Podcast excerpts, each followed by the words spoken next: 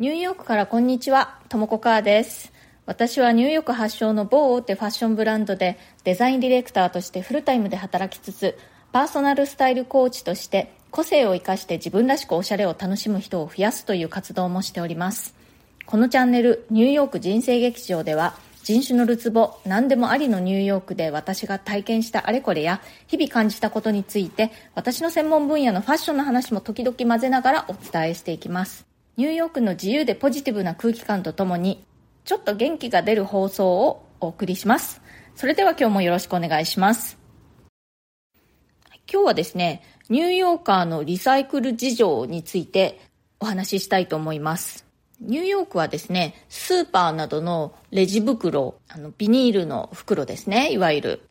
あれがね、2020年からもうあの撤廃されたんですね。ニューヨーク市内だけじゃなくて、ニューヨーク州全体で、まあ、それは決まったことで、なのでね、それ以降はみんないわゆるそのエコバッグ、マイバッグを持ってスーパーとかにお買い物に行くか、まあ、バッグを忘れてしまったとか、そういう時はですね、一応、紙袋をお店の方で用意してくれているんですね。で、それが有料のところもあれば、まあ、無料で紙袋をくれるところもあるんですけれども、それを使うという感じになっています。まあ、あとはね、そのお店によっては、その紙袋ではなくて、もうちょっと耐久性のある何回も使えるようなえエコバッグ的なものをレジのところで販売していて、それを買ってくださいみたいな感じにしてるところもあります。まあね、最近はそのエコバッグ自体が実はあんまりそんなにエコではないっていうこともだんだん分かってきたみたいで、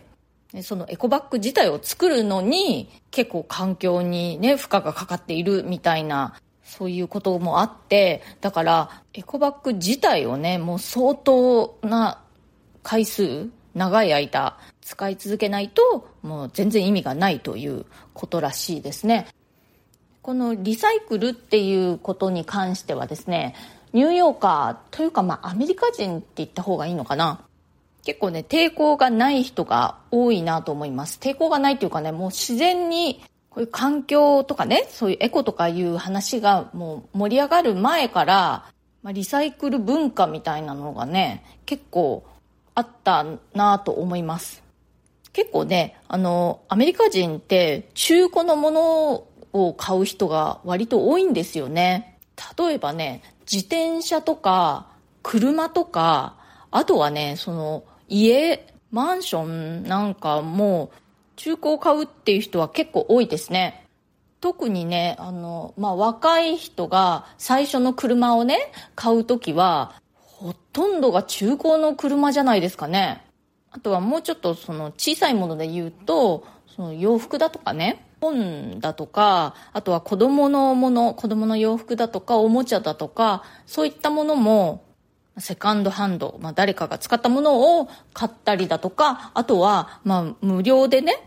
譲ったりするようなことも結構ありますね。アメリカ人ってね、なんか非常に合理的な人たちなので、まだ使えるものを使うっていうことにあんまり抵抗がない感じがしますね。日本人と比べると日本人の方が何事においても新品が好きっていうのはすごく感じますね。新築とかね、新車とかね。まあおそらくちょっとね、あの、浸透的なこうマインドが影響してるんじゃないかなと私は思うんですけれども、新しいもの、まっさらなものを良しとするっていう、そういうところが日本人にはあるようなふうに感じますね。実はさっきですね、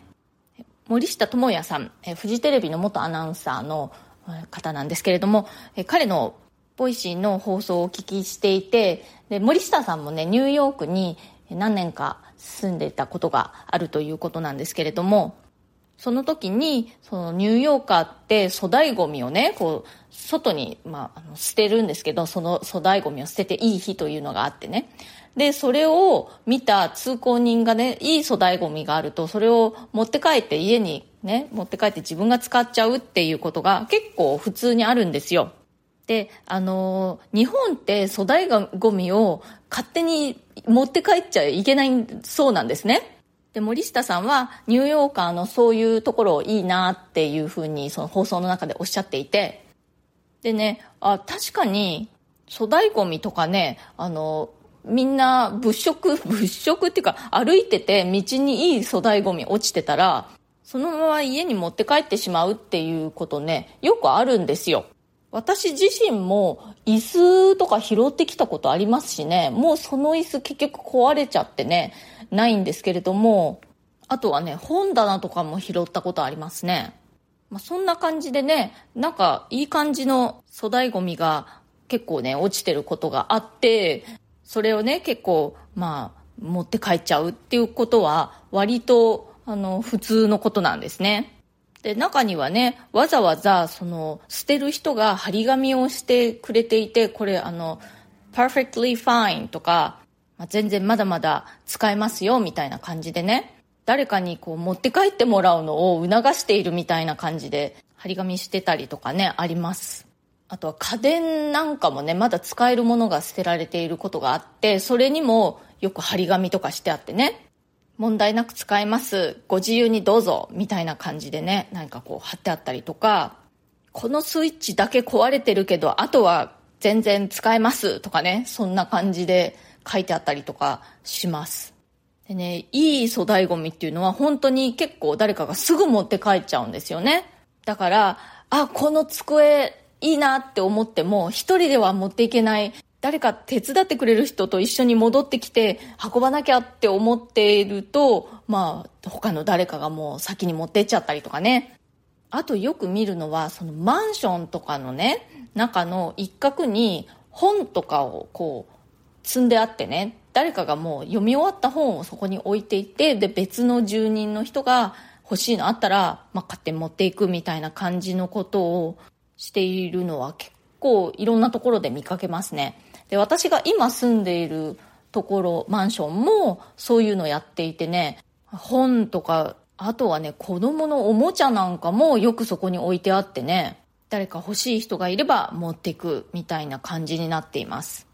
で、さっきね、ご紹介した、その森下さんの Voicy の放送の中で、日本人はやっぱりそういうふうにね、あの、誰かが使ったもの、捨ててあるものとかを持って帰るっていうことに、こう、ちょっと抵抗があるというかね、それを恥ずかしいと思うっていうことをおっしゃっていたんですけれども、アメリカ人って結構そういうの全然平気な人が多いですね。っていうかね、もう私自身、ちょっともうアメリカ生活、ニューヨーク生活がかなり長いので、まあ、20年を超えているので、すっかりそういう日本人の感覚っていうのをもう忘れちゃってるんですね。それとも私がもともとそういう人だったのか、日本にいた時から。日本人はそういうね、そういう粗大ゴミを拾うとかいうことをすごくこう恥ずかしく感じるっていうのを聞いて、へえ、そんなもんかなって思ったんですよ。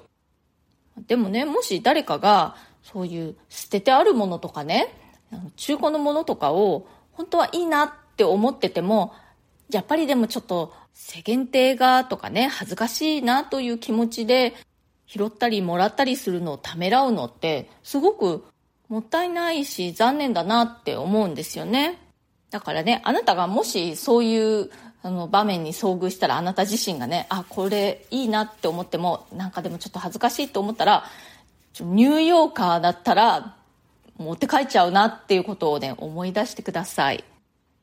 でもね、その森下さんのお話によりますと、日本ではまあ自治体によるそうなんですけれども、粗大ゴミとかを勝手に持って帰ってきちゃいけないそうなんですね。だからまあそれはちょっと注意なんですけれども、そうでない場合、ぜひね、ニューヨーカーのことを思い出してみてください。はい、今日はニューヨーカーのリサイクル事情についてお話ししました。ニューヨーカーっていうかね、もうアメリカ人というのは、まあ今みたいにエコとかそういうことが話題になる前から割と自然に中古のものを買ったりだとか、誰かがいらないといったもの、大きいものであれば家具とかね、小さいものであれば本だとか、拾ったりもらったりだとかすることにあんまり抵抗がなかったという感じがします。そういうアメリカ人の合理的なところは私は結構好きですね。今日の放送が気に入ってくださったら、チャンネルのフォローや SNS でのシェアなどもしてくださるととっても嬉しいです。それから質問やリクエスト、相談、コメント等絶賛受け付けております。